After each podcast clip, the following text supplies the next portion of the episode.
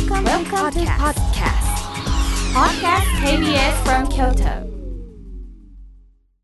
隅田隆平の浜栗顧問の編。令和5年8月9日放送のポッドキャストとラジオクラウドです。隅田隆平の浜栗顧問の編。浜栗リスナーの皆さんお元気ですか？私が弁護士で俳優で文豪の隅田隆平です。今夜の浜栗ボーイはこの方です弁護士の長谷川純一です。ロイヤージュンはい。久しぶりの登場ということでそうですね。はいそしてもうお一方もっと久しぶりです、はい、香川照江です。よろしくお願いいたします、はいはい先生は随分おね久しぶり、どれぐらいやろうか。はい。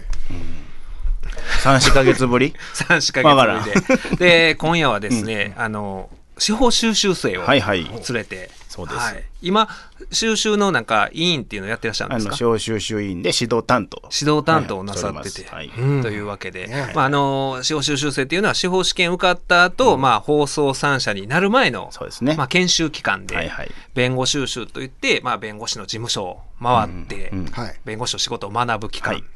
でその担当を照江先生がなさっててなさってると。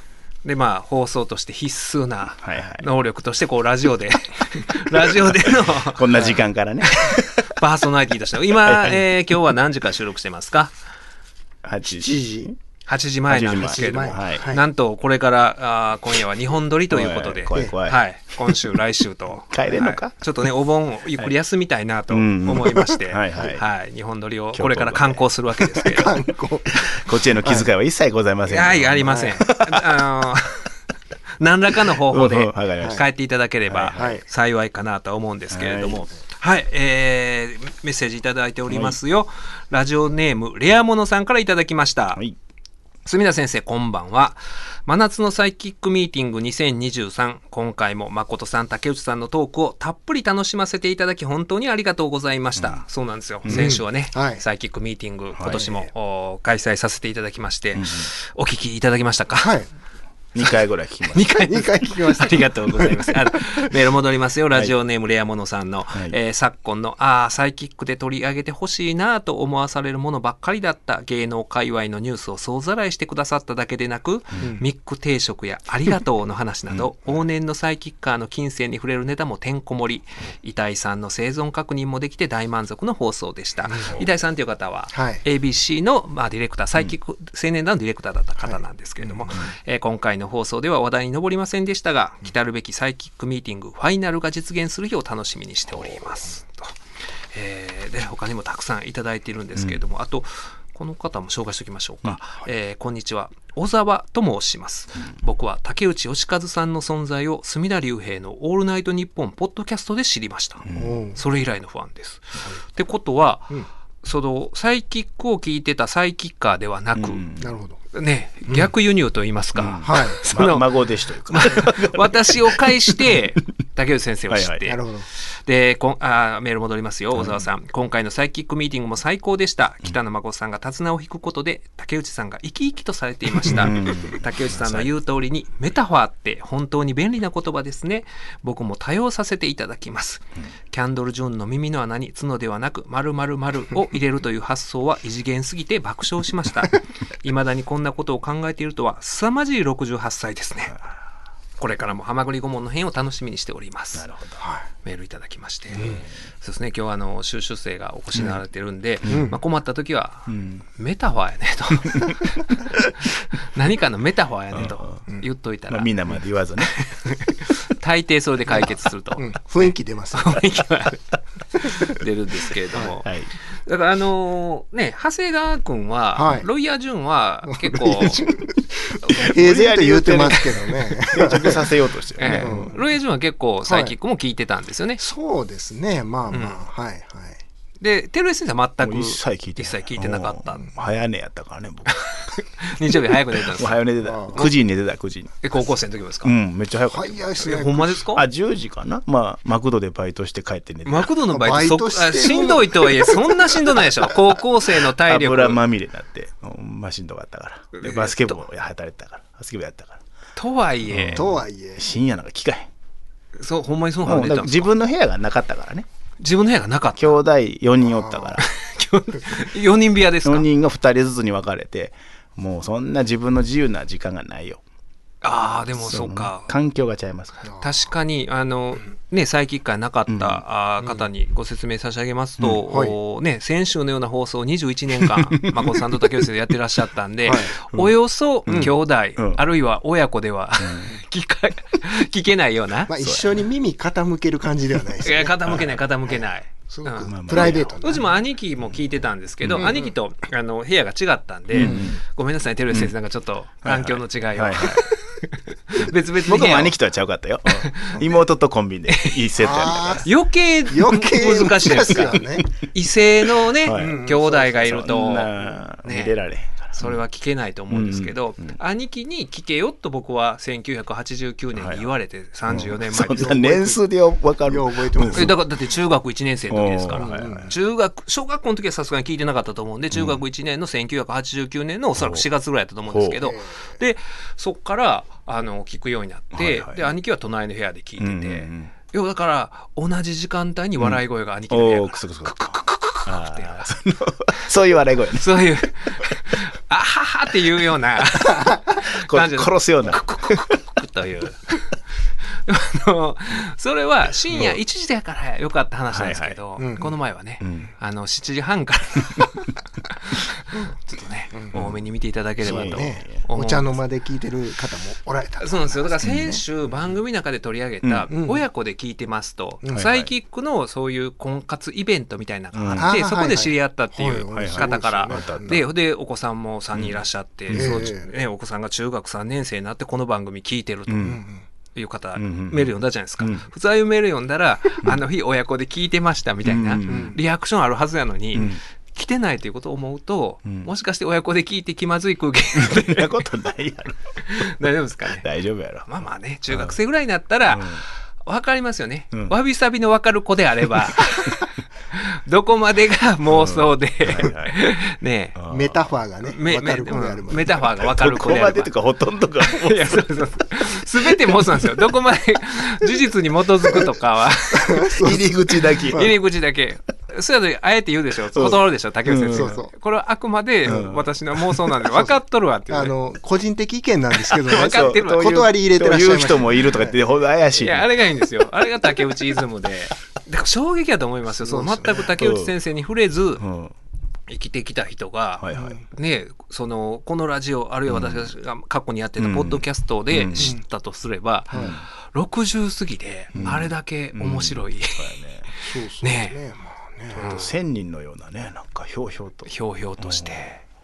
いやそれがあの誠さんの CBC のラジオでも収録翌日のズバリで話してらっしゃったんですけど、収録の後にここの番組のスポンサーのさくらさんの万世、うん。あの木屋町お池上がったところの、えー下がったところか、少し下がったところにある万世に、うん。いつも最近は行ってるんですよ、はい打ち上げで。で行った時にああでもねその打ち上げがいつも松竹の誠さんのマネージャーの佐藤さんっていう方が、あの常に来られてたんですけど、うん。この前は佐藤さんがいらっしゃらなかったんで、うんうん誠さん竹内先生私という、うんうんもう3人だけで行って、うん。打ち上げに行って、なんか可愛らしい写真上がってたな。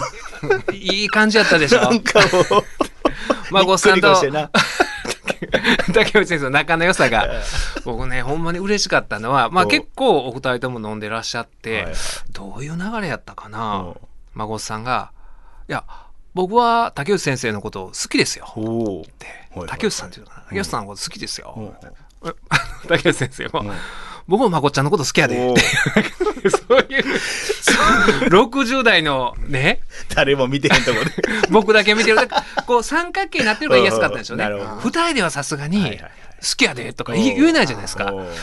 それが僕の眼前でこう繰り広げられてるのが感激してこれは写真撮っとかなと思って多分その直後に撮ったの そが僕がツイッターに上げてたあ写真で。あの照れ笑いのようなあの照れ笑いの。お互い好きやでって言うたからちょっと恥じら 恥じらうというかはにかんでる感じがいい距離やったもんな。いい距離で。もう肩寄せ合ってね。いやー肩寄せ合って。でもうね結構お肉食べて、ホルモン食べて、その後に なんかでもつ煮込みとか食べてでその後に竹内先生がん「ライス!」言って。タイミングよ。あまあご飯だけ食べんの。ご飯だけ食べるんですよ。ご飯だけうわーってね、肉とオンするんじゃなしに。オンするんじゃなしに。うわー食べて。ほんで生を2杯3杯。ほ生ビールね。頼んだ後に瓶でビールを3本ぐらい飲むんですよ。わーって。そのご飯を流し込むように。大丈夫か？なんだそれ。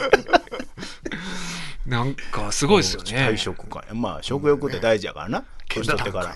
大丈夫でね竹内先生ちょっと前にあのコロナになられて、うん。で心配してたんですよ、その感染してる最中に味覚障害になったらしくて、で食べてもそのなあれってそのカレーとか食べたら辛さは分かるけれどもうまみが分からない。なるほど。その単に辛いもんとしてしかなるほど。おー需要できないらしいんですよ。甘いもん食べても甘さしか分からなくてうまみが分からんみたいなうん。だから多分機能してないなその部分が。あだからそれがまだ治ってなくてあんだけ食べてるのかな。流し込むように。だから多分回復して、実感がなくて焼け、なんで焼肉の旨味も 満喫したと思うんですけど。ね。あ。と、でも、中で、うん。その3人やったんで、はいはい。つにも増して、だから孫さんがそのうん。竹内先生と距離が近くなってた感じがあって。ほう、マネージャーいなさも良かったよね。ある意味でね。まあそうね、佐藤さんに悪いですけど、悪いけどね、まあ、なかなか特別な機会。とくうん水いらず。水いらずで、いやーでもね、そら、21年ね、うん。一緒にやってらっしゃるわけですよ。うんこのラジオもうそろそろ丸6年、よくね。7年目に入るんですよ、10月から。はいはいはそれでも、もう結構やってるなっていう感じじゃないですか。い。うんうんねうん。え。で、負担感感じる。ねえ、で、お二人にもこの6年、7年の間にう、ん。しょっちゅう来てもらってますけどはいはい、はい。毎週で21年やってきたっていうのは、そうね。その積み重ねはね、はあいや僕もね結構、うん。あの飲んでたんで、うん。もう こんなん言うべきかどうか分かんないんですけど、あのもう言いたいことを言ってたんですよ、うん。お二人にね。うん。いや僕はあのこの竹内先生ね、目の前にして言うのは悪いけれども、竹内先生がお亡くなりになられた時に、うん。僕は誠さんに弔辞を絶対弔辞を誠さんに読んでほしいんですよ、はいはいはい。みたいなね。もう死ぬ前提で、うん。まあ死ぬやろうけどね。先々ね。だいぶ先々。はい。あのノック先生の弔辞をね、あれはなんかそういうあったじゃないですか、はい。あの高上岡さんが、はいはいあの名ね弔辞と言いますか、はなんとかだったあの、うん。T ボーンステーキが好きだった、うん。ノックさん、最後は刑事被告人になったノックさんっていう。ね。ああいう感じで。ムでな。あれ名調子名調子もう絶対誠さんに僕は、じゃないとダメなんですよみたいな話をね、うん。なんかしてたような気がするんですけど、いやーなかなかね、あのーお二人がただねその番組がいろいろあって、うん。そっからもう終わってからだから14年か、へ2009年の3月に終わって、うん。14年っていうのは、でもねやっぱり20その前21年やってたら、うん。その復活までまた10年ぐらいあって、うん。はい。やっぱりいや嬉しかったですねそのお二人のこの絆が、うん。本当に、うん、やっぱあのお二人はもうなんだろうなもう不清出のラジオの天才といいますか、うん。この声の音のねバランスもいいじゃないですか、はいはいはい。あの、キレのある孫さんの声と、し孫さんの。っとりとした。ねこれ であの竹内先生がひょうひょうと、はいはい。ね、も妄想と邪推を言った時に眞子さんのきついめのツッコミが入った時は竹内さんの高らかな気持ちよさそうに笑い。笑はははみたい。いそうですよ、うん。あれはその柳田さんが言うで、その鵜飼の上と 自由に動かした上で泳がせた上で眞子さんがキュキュッとああれがいいんですわーっていうね、ほんまにその、鵜飼の鵜のようにね、最後キュキュッとされるあの瞬間が良くて、まあなかなかね、あんだけバランスのいいん。コンビ、ラジオでね、お二人でやっててっていうのは、まあこれからもないやろうし、ーうん。だからね、その、今まで聞いてらっしゃらなかった方にとっては信じがたいことかもしれないですけど、先週のようなラジオを毎週21年にわたって。やってましたもんね。うんそういうことですね。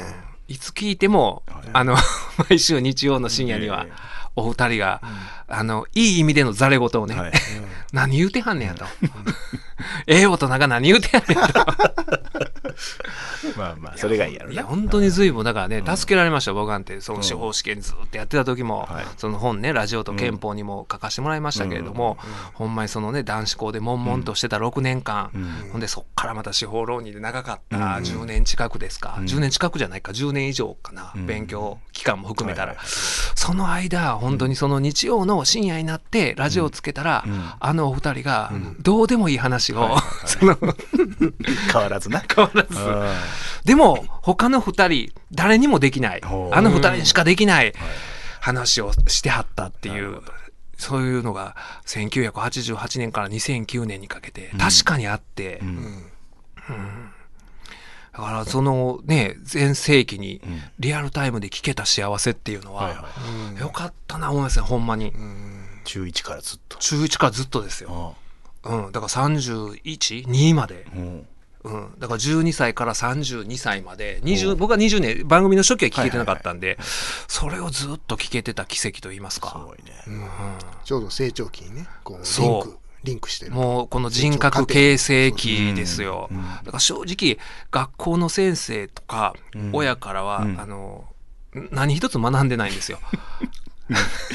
ちょっとええんか、それ。うん。学校の先生やろ。学校の先生や。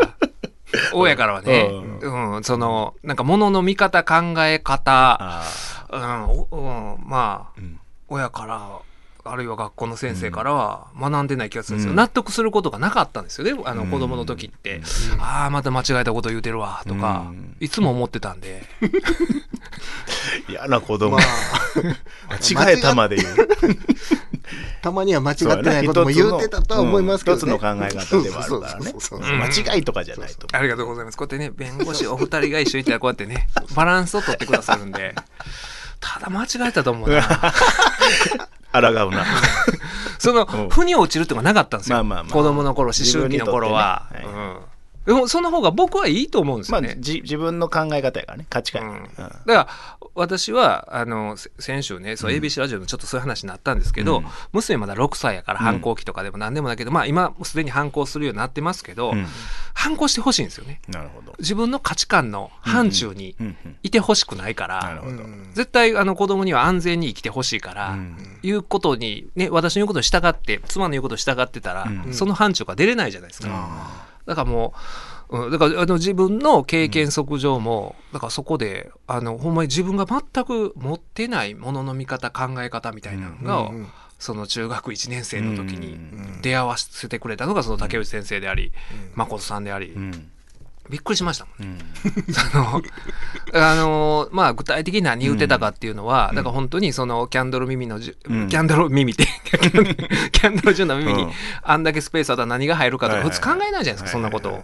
うん、だからそういうことを、もうあれを、もうどんな話題でもああいう話をなさってたし、だだからそういう話でもなんかわざとうさんくさいおもんない感じになるやつもあるやん ちょうどええねんな。そうそうなんです、そうなんです。ちょうどいい加減。ちょうどええねんその。そうなんですよ。気をてらってるとかあるやんそうああ、そうなんですよ。そう。別にあの、お二人は気をてらってるわけじゃないですよ。もうそういう考え方なんですよ。そう。そう。もともとものの見方、考え方が。ついつい思ってもうて、口について出てしまう。でほんで感性似てんやろないや、そうそうそう。ガチッとね。で、れお二人がそう、本当にしみじみって言ってはったのは、僕ら30年前にラジオできててよかったなあつって今はね。今やったらそういうついね、テレビとか、まあ、雑誌とか新聞読んでて、思ってしまうことをつい口に出てしまうこともうん。いろいろね、その書き起こしされたりとか、こたつ記事夏はなんて言うんですっけ？スタレ記事という。すだれ記事ですか？長谷川君が命名したそれを書き起こされて全然ニュアンスの異なるものに、文字面だけね。うん、されちゃってっていうのがあるから、いやー30年前に、あの自分らの思ってることを自由に言えてよかったわーってお二人がしみじみ言うてはんのが「ううんんそうやねまこっちゃん」って言いながらね、またグイグイってねビールを。グイ。瓶ビールで。瓶ビールで。流し込んで。ご飯。で。あれですね、最初生で言ってて、途中から瓶に変えるのが、ほんで手弱で言って、クイって言ってなんかほんまやねほんまやね、言って、まこっちゃん言うて。白ご飯で。白ご飯食いながら。いや、そうなんですよ。もうついつい口について出てしまうものと、うん。ねえ、聞き手の存在を意識したらダメなんでしょうねもうその時点で。もう日常会話みたいな。日常会話で。普通のもう二人だけの話をたまたま。かといって、だから普通のじゃあ日常会話ね、よくね、大阪人二人寄った漫才になるとか言いますけど、そんな経験したことないでしょ？今まで。それ言うよな。言いますよね。言います言います。嫌がってるよね、その考え方に対して。え、え、そんなことないやろ。そんなことないやろ。と思うし、気になるのありますよ。そ、そどういう意味みたいな。あんたは今誰と電話してんのって今日喫茶店で待ったわ。おばあちゃんがめっちゃ怒っててんけど、あ、そう、相手誰なんみたいなのああそういうのあるんですけど、もうあの二人でしか成し得ない言葉のやりとり、いい意味でのプロレスですよ。技を受け合って、ねえ。だからもう、その、な何も決めないわけですよ。うん。事前に。全く何も決めずに。はいはいはいうん。ほんで、それでもう、もう段取り何も決めることなく、竹山先生が自由に、ね、泳いで最後、キュキュッとっていう、あのパターンをね、うん。でまあ、それをまた60代後半になった竹内先生と、はい。60代半ばの誠さんが、時を経て今、また、この KBS 京都でやってくださるっていうのが嬉しくて、きあのその先週そう打ち上げで万世で、まあ、食べて、はい。孫さん名古屋ですから帰られて、でその後まだビール飲んではりました。わ、はいはい。竹内先生の。うん。それはお付き合いして竹内先生を送っていって京阪。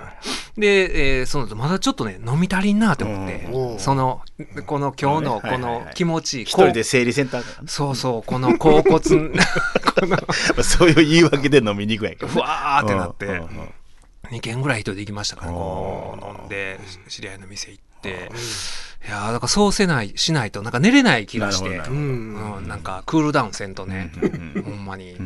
んで、いろいろだから思い出したんですよ、そのほんまに。あのーいや、どんだけ影響を受けたかったら、まあ、ね、このラジオやってるのもそもそも、そのね、サイキックと出会わへんかったら、うん。まあ、こういう話、毎回多分最近、毎回。毎回やってると思うんですけど。オールナイトの1回目でも言ってると言うてる、毎回言ってると思うんですけど、いや、ほんまにそうなんですよ。おうん、だから僕その高校の時に、ん。中学の時か高校の時かその有害図書規制について考えるっていうテーマで学校で展示をしたんですよ、はいはいはい。学年展示、高校1年の時か、それもそう有害図書規制の問題を誠さんと竹内先生がんサイキックで言ってらっしゃって、うんうんうん。でその時言ってはったのがそのあの教育っていうのは臭いもんに蓋やなくて、ん。臭いものを嗅ぎ分ける嗅覚嗅覚を養うのが教育やろみたいなことをお二人が言ってらっしゃって、それも腑に落ちたんですよ。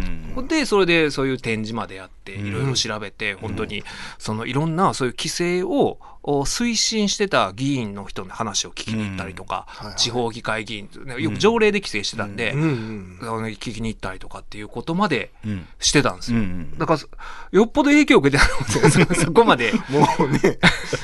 その表現の自由とは何かみたいなそう高1の時で15の時ですよはいそれがはいはそういうの。熱心やな、その取り組み。で、評価高かったよ、その取り組みに対して。確か文化祭で。いや、文化祭で、だからあの、準優勝やったんですけど、ただだから5学年しか参加しないわけですよ。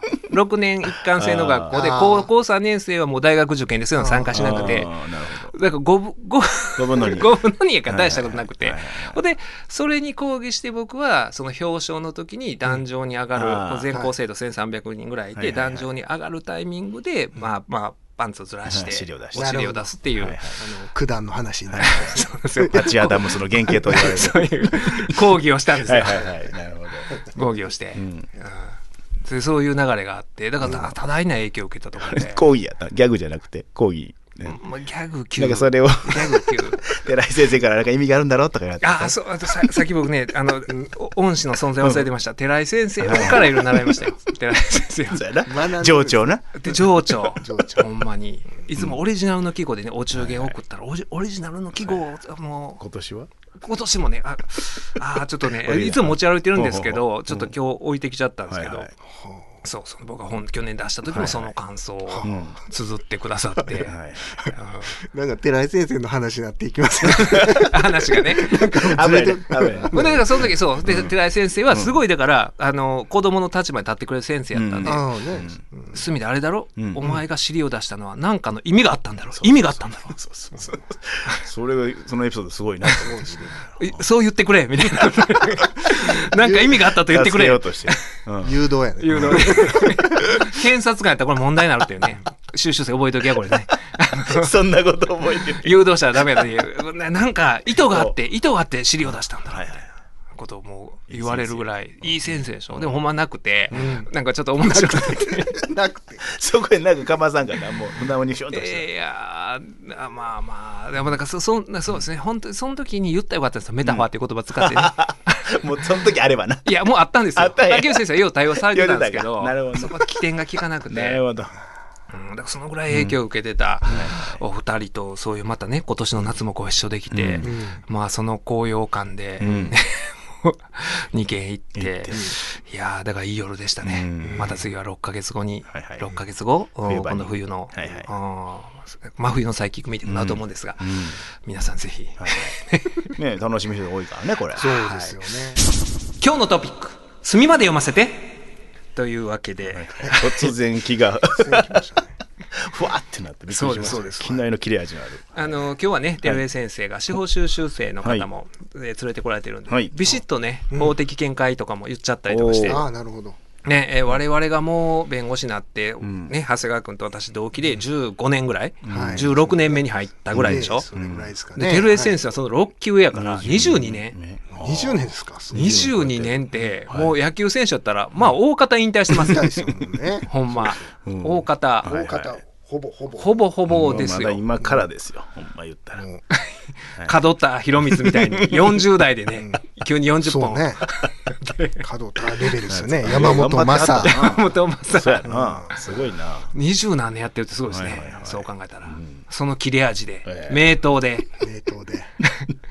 今はちゃんと実在の家庭を持ってらっしゃるんで、ちゃんと その辺のバランス感覚を見せていただければなと思うんですけれども、どのニュースをね今日のトピックとはいうものの古い記事を取り上げようと思うんですが、あのねだからサイキックミーティングで、広末さんの話、えーキャンドル・ジュンさんの話とかちらっと出てたんですが、あのーね、全然法的見解はお話しなかったんで、うんはい。えーちょっとねそういうところも取り上げたいなと思うんですが今、えーメールがなくなっちゃってるのメールじゃないねあの記事があそうだそうだ、ちょっと気になったのは、えー今日のトピックと言いつつ7月24日のトースポの だいぶ前や。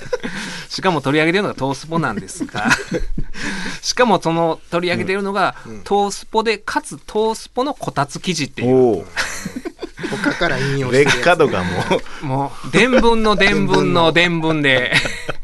検証不可能な。そうですそうです、えー7月24日放送の TBS 系「ゴゴスマ」うん。あ石井亮次さんがやってらっしゃる。はい「ゴゴスマゴーゴースマイル」でキャンドル・ジュンとの離婚、キャンドル・ジュン氏との離婚を発表した女優広末涼子の話題を取り上げたそうなんですよ、うん。はいとトースポが言うてるんですよ、と私が言うてそこるわけ。から疑っていかな。かったねもその中で、うん。はい。元大阪府知事で弁護士の橋本徹氏は、はい。今回不倫をした広末が親権を得たことについて、協議離婚だったからでこれが裁判だったら不倫をした側は親権をもらえないと指摘したと、はい。いうことなんですが、うなるほど。えーこの辺いかがですか、どうあ僕これね。うん。うんあのカミソリ負け弁護士軍団でやってはい。るこのグループラインがあるんですが、はい。長谷川君がすぐね、はい。通この記事を報しましたね。通報して。こんなこと上がってますよ。ここんなこと上がってますけどいかがなものいかがなものいいアンテナ張ってますね。そうでしたか。そうなんですよ、いはい。必ずしもそうじゃないし、そうなんですよね。ね。はい。全く別問題ね、別子供物なんですよ。さんをどっちが、あのね、見るべきかという話で、はい。そうなんですよ。不貞をしたから不倫をしたから親権を取得できないなんてことはなくて、はいんまあそもそも橋本さんが果たしてそういう趣旨で言ったかどうか分かんないですよね。言ったかどうかわかんない。ちょっと切り取り方がね。切り取り方が、うん。あのねなんていうのかな、なんかそのもっとちゃんと断りも入れてた部分を、はいはい 前段があったりね。前段があったのを、ね。うん。もしかしたら切り取ってる可能性あるんですけど、あのかそういう協議離婚やったから、あーそうで裁判してたら不倫をした側は新居もらえないっていうのは、うん。まあまあ間違いかどうかっていうと、うんまあまあ、間違いというのは前ですけれども、うんそそそれを基準にはしないっていうことですよね。だから、あのーそういう子供の誰が親として適性があるかみたいなところを、環境の維持とか、はいまあ、絆の深さとかどんだけ看護してたか今までのねうんでこれからどうちゃんといけんのかとか、うんで親子の愛情がどうやとか、そうですねいろんな要素がありますからねだ。からその不定が、んあつあそういうしてた。うん。だから親権もらえないじゃなくて不定をしてた時の対応がうん。ちょっとそのなんだろうなあーネグレクトみたいな。そうね、子供を捨ててまでとそうね。言ってたとか、そういうのあったみたいなところろがあったら、その親権をどちらが取得するかの時のマイナス要素にはなるっていうぐらいの位置づけでしかないですよね。そうやね。うん、決でもここは、定打ではないっていうことね。決定ここはまあちょっと弁護団としてはこう訂正しとかんと。訂正しとかんと。はいね、世の中のために。これ番組ご覧になって、まあ、不倫されてる方がね、いや、もらえへんねや、はいはいはい。ああ、もうそう諦めてそうそれしまってもう。ダメだと萎縮してたら。そうそう。うん。諦めようってなったらそねう、ほんでもうね、競技離婚の時に全部子供の名前書かれて、もう諦めてそういうもんだ。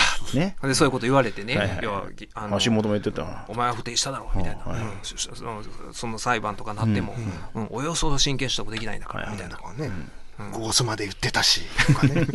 トースポのこたつ記事が。石石井さんも驚いてたし、みたいなね。トースポが言ってたし。一個のやつを引き伸ばして言ってんねん そうずーっと。もそうですよ。我々10代の頃、恋愛は架空の恋愛しかしてませんでしたけども離婚事件は実在の離婚 離婚事件をねうやってます。テレセスは22年、はい我々は16年。こちとらやってますから。はいというわけですけれども、まあまあね。でこのね、あのー事件に関して、で、はい。キャンドル・ジュンさんが、うん。あー声明を発表なさった知ってらっしゃいます？離婚に際して、うん。代理人の弁護士がその全文をできて発表してほしいみあたいなことで。はいはいはい。まあ、それはかなり長文なんでそれはあの全文は正あの、えーここで当然読むわけにはいかないんですけれども、結構ねその声明っていうのが、うんななかなかなんか示唆に富んでる部分もあったかなとかっていうのがあったんですよね。それがですね鳥羽氏との問題。はい。鳥羽ちゃんね。うん。鳥羽ちゃん。はい。あとそうです。あ書いてますね。あの潤さんがいろいろこのね項目分けしてるんですけれども、えー最初、えー縦1が、えー耳に何が入るか。またや。そんなわけあれへんがな。そんなわけやね前置きがそうこっちが欲しい情報から書いてくれ。そそれは書いてないです、それは書いてないですね、で飛ばしとの問題っていうことで書いてて、えー結局ですねだから慰謝料請求をしないことにしました、ということをほ書いてらっしゃるんですよね。うん。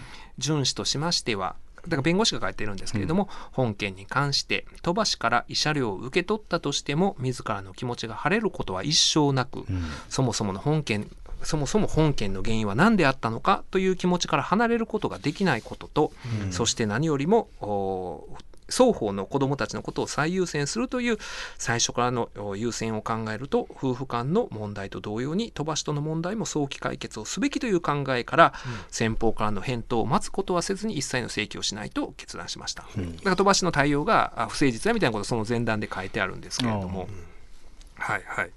えー書いてますね。ほんで最後のところにこの決断に関しましては一般的な観点から諸々の意見が寄せられることも想定しておりますが、順守として自らの生き方を貫くことがあらゆる報道に対しての誠意ある回答につながるとの思いであり、まあ、あの先週のハマグリ顧問の辺も含めてやと思うんですけど、あそうではないか。その時系列としてはその前にこの声明が発表されてますんで、皆様におかれましてもこの順守の判断を尊重していただきたいとのことですということをおっしゃってて、そうなんですよね。あの僕がああそっかとかって思ったのは、はい。あのまあ慰謝料請求。うん。理論上は当然うん。できる、まあ場合によってはその不定の神戸、うん。えーね、何回か前のこの番組でも言うたと思うんですけど、あ言うてないか、あのね言うたら不定の神戸じゃないわ。破綻の神戸ごめん。なさい、はいはいはい。あのすでにもう不定の前に破綻してた、婚姻関係が破綻してたから、侵害する利益がもうすでになかった、みたいな争い方をされる可能性はあるけれども、当然ねあのそういう慰謝料請求はできる立場ではあるんだけれども、うん。まあは、さっき言ったような反論なされるかもしれませんが、うん。もうそれはしないとうん。いうことを決めてその理由として、えー今言ったようなことを。ね、あのいくら慰謝料を受け取ったとしても自らの気持気持ちが晴れることは一生なくっていうことを言ってはるんですけど、僕これあの逆の立場ではい。よく言うことがあるのが、ん。その刑事事件の、うん。おそういう被疑者被告人のお弁護人をうん。やるときに、まあ、被害者の方と示談の話をするじゃないですか、うん。その時にやっぱりその被害者はうん。ねあのまあうんあのちょっと言うたら語弊あるかもしれないですけど、示談、我々はなんで示談をしようか、しえーしようとしているかというとそれを、うん。まあ、刑事手続きにおける起訴前であればそれを検察官に提出して、もう示談して、うん。えー刑事処罰望みませんみたいな当然その前提として、まあ、示談金もお支払いすることになるんですけれども、それを提出してうん。起訴してもらわない、はいはい。不起訴の方起訴猶予、はいはいはい。まあ、示談するということは、まあ、その事実自体は認めて、はい。うん示談をするっていうことが多いんですけど、はい。でそういうことをして、ん。起訴された後だったらまああーそのね量刑に影響を与える情状として示談して、えーもう許してもらってますみたいな、うん。だただ多くの被害者はうん。それをやっぱりね本心として許せない、許す気はないね。うん。うん。でも手続きの中に許しましたとして書面をうん。提出するっていうことはうん。理解してる、うん。でもそれを示談したら許したってことになるんじゃないかっていうところで葛藤を皆さん結構あるね。はいはい。うん。持たれるときに僕はここ逆の立場でこの話をうん。しますね。だからその絶対許せないと思いますと。うん。はい。うん、いくら受け取られてもうん。許せないと思うし、僕がその立場だったら許さないと思いますと。ご家族の立場だったら許さないと思いますと。ただ、だからその、例えば、このまま刑事手続きが進んでいったときに、えーね、えーまあ、犯罪にもよりますけれども、初犯やったら、仮に起訴されたとしても、まあ、有罪判決は出るけれども、うん。執行猶予がはいかなりの、ね、高い可能性でつくはい。ことが考えられるし、うん。その後改めて民事訴訟をすると、ね、慰謝料請求書を持ったら、うん。まあねその当事者が任意で支払わん限り訴訟を起こさないといけない。うん。ってなったら、また手続きも大変やし費用も時間もかかる、うん。だからあのせめてお金だけでも、うん。今のタイミングで受け取ってほしいんですっていうのは、それはあのななんていうのかな私の本心として結構その話はしますよね。まあね。うん。うん。あなたのためにもならへんとかね。ちょっとでもできることはこれやからうん。協力してほしいっていうねう感じでいこう。だからいくらあの多分受け取っても許せんも許せん。から、それやったら向こうが出す出せるって言うてる額だけはせめてで受け取ってくださいみたいな話はうん。するようにはしてますよね。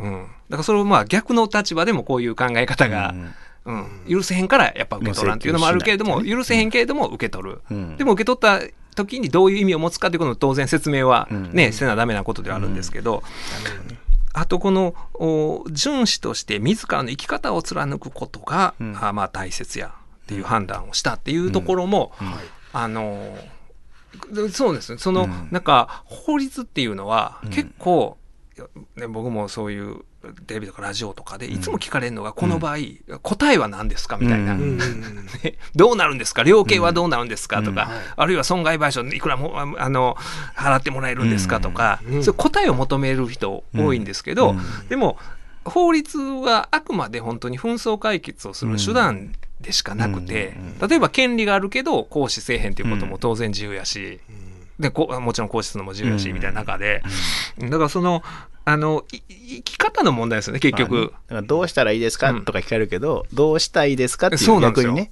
うん。うんあなたはどう考えて生き生き方の問題っていう。うやね。で生き方こ今度僕逆に債権者の立場で結構このは言葉を使うんですよ。うん。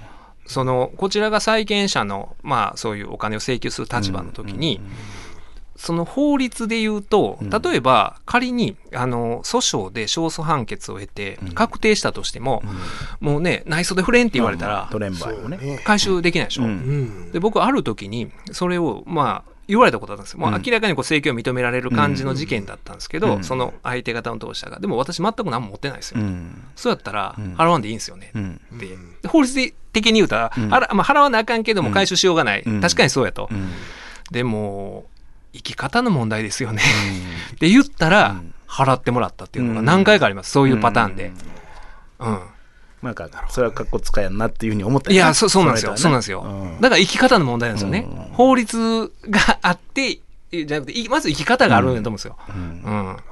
あなたの僕僕そんな偉そうに言う立場じゃないですよ。うん その、うん言い方してるわけでもね もう、先週の放送聞いていただいて分かります。君たちはどう生きるかを見て、何一つメッセージを分からん分かった人間ひときわ強い言葉で言ったら分かりません。からない。そういう無知の知っていうのをね、うん。何やねんそれ。ええように言うとるだあの、どう生きるかわからん人間が言うのもなんですけど、うん、えそうそういう生き方の問題って結局、まあそう、けそうやな。払わんでいいんでしょって言われたらな、うん。そそれには乗られへんけどなうんうんうん。って言ったりするかなと思ったりします。はいはい。えー続きまして、えーあの日大の話題ですね。ううんんあのまた私記事をなくしちゃったんではい。ありがとうございます照江先生。照江先生の机の上も大概ねめっちゃ汚いで。ねえ。うん、めっちゃ汚いけどいけんね。ん 俺は分かるってありますよね、うんそうそう。俺は分かるから。ね。といて。基本そういうもんですよね、うん。はい今私は俺も分からん状況です、うん。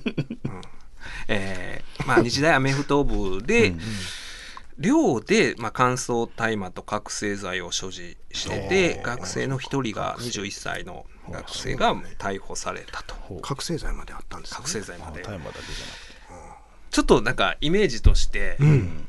あ覚醒剤もって思っちゃいますねやっぱりね、うん。ちょっとね。だからた大麻がええわけじゃないですよかなけどそうなんですよ。結構わかるよね。だから大麻を持ってるのとちょっと質が違う質が違うんで、ううん。んと思うんですけど、はいはえーまあでも本当に今は別にこれなんか日大アメフト部はやっぱりみたいな話になってんのがちょっとかわいそうやなと、うん。あの、ね。危険タックル問題あったじゃないですか、はいはいはい。そこと結びつけてなりますけど、今、うん。多くの若者が、うん。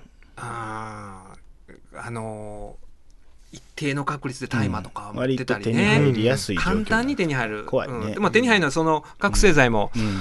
そんなにね、あのー結構簡単に今手に入ったりするんで、うん。SNS を介してとかで、うん。大麻は本当に、そうね、うん。だからなんか日大アメフトやから みたいな、あるいは体育会やからとかじゃなくて、うん。うん。どんどんそう蔓延して学生までも手に入れれるようになってるってことか、であのねあの危険タックル問題言われるんですけどあれ結局、まああれずーっと言われたじゃないですか、うん。あの問題、ううん。ワイドショーで、うん。でただまあねあの本当に反則のタックルを危険な行為をして怪我させたっていうことは、うん。それは批判されて叱るべきやけども、うん。果たしてあそこまで毎日言うことやったかっていうことと、であれは監督があーそういう怪我させろとうん。強さしたに違いないみたいな形で監督かコーチがねみたいなことずっと言われたけれども、あの事件っていうのは結局、ん。あの不起訴になってるんですよね。うん。はいうん、起訴猶予とかじゃないうん。不起訴やったうんんですよ。ううん。ん、だから嫌疑不十分か。そんな怪我させろっていうような指示をしたとは認められないっていはいはい。うそれで終わってるけれども、うん。あのこともその後そこを言う人はいないじゃないですか、うん。ちゃんとそこの部分報道をね。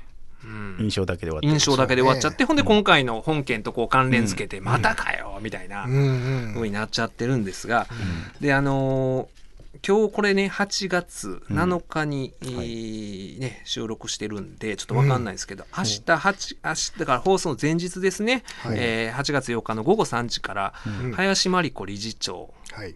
酒井武雄というもんですかね学長が出席し記者会見を開くと発表してると、林真理子さんが、うん。はい。そうやったよね。そうなんですよ理事長で。ねうん。これ大丈夫かなって僕あの不安視してるのは、あの林真理子さんの「週刊文春」のコラム、エッセイって読んではります、いやもう出ないよ。読んでないですね。そのね先週の分は、うん。この夜更けの縄跳びっ縄跳びていうね。タイトルのね。まあね、うん。いつもねイラッとするね。おう言うてるな。うん。大丈夫あのどんだけええもん食うてるか、おおなるほど。そういうあれね。ええ暮らしてますよと。っていう、はいはい。まあそれはええ暮らしだと思いますよ、林真理子さんは。うんとはいえね。ベストセラー作家人にね。うん。そのあえて聞かされる。読まんかったんや。そうそう読みに行かんかったんですよ。ちょっとね読んでイラッとするのが またこれやみたいな。またこれまた言うたらほんでね 先週がことさらにひどかったんですよ。あらまというのも、うん。お中元どんだけ全国からいろんな品が届くかっていうこと。ああはいはいはいはい。今年もお中元にいろいろなものをいただいた、うんうんうん。日本全国美味しいものが届く、などと書くと、うんうんあんた自慢してて嫌な感じと言われそうであるが、うん。もらう人はあげる人でもある、もうこれだけでイラッとするでしょ すごいな。いやいや、なんかでも全国が美味しいものありがとうございますの初め感謝の言葉かなと思ったんやけどな、ね俺は。一回先回りしつつまたそうやなこ恐ろしいね。そうなんですよ。そう、自慢してて嫌な感じと思われるなと思いつつ、そこに反論するわけですよ。もらってることあげとんねん。ちゃんと出してますがなこっちも。とそう。あこちらからもお中元を数多く送っているし、ふるさと山な山梨の果樹園から知り合いに発送する桃の箱はかなりの数に上る。お礼状を書くのは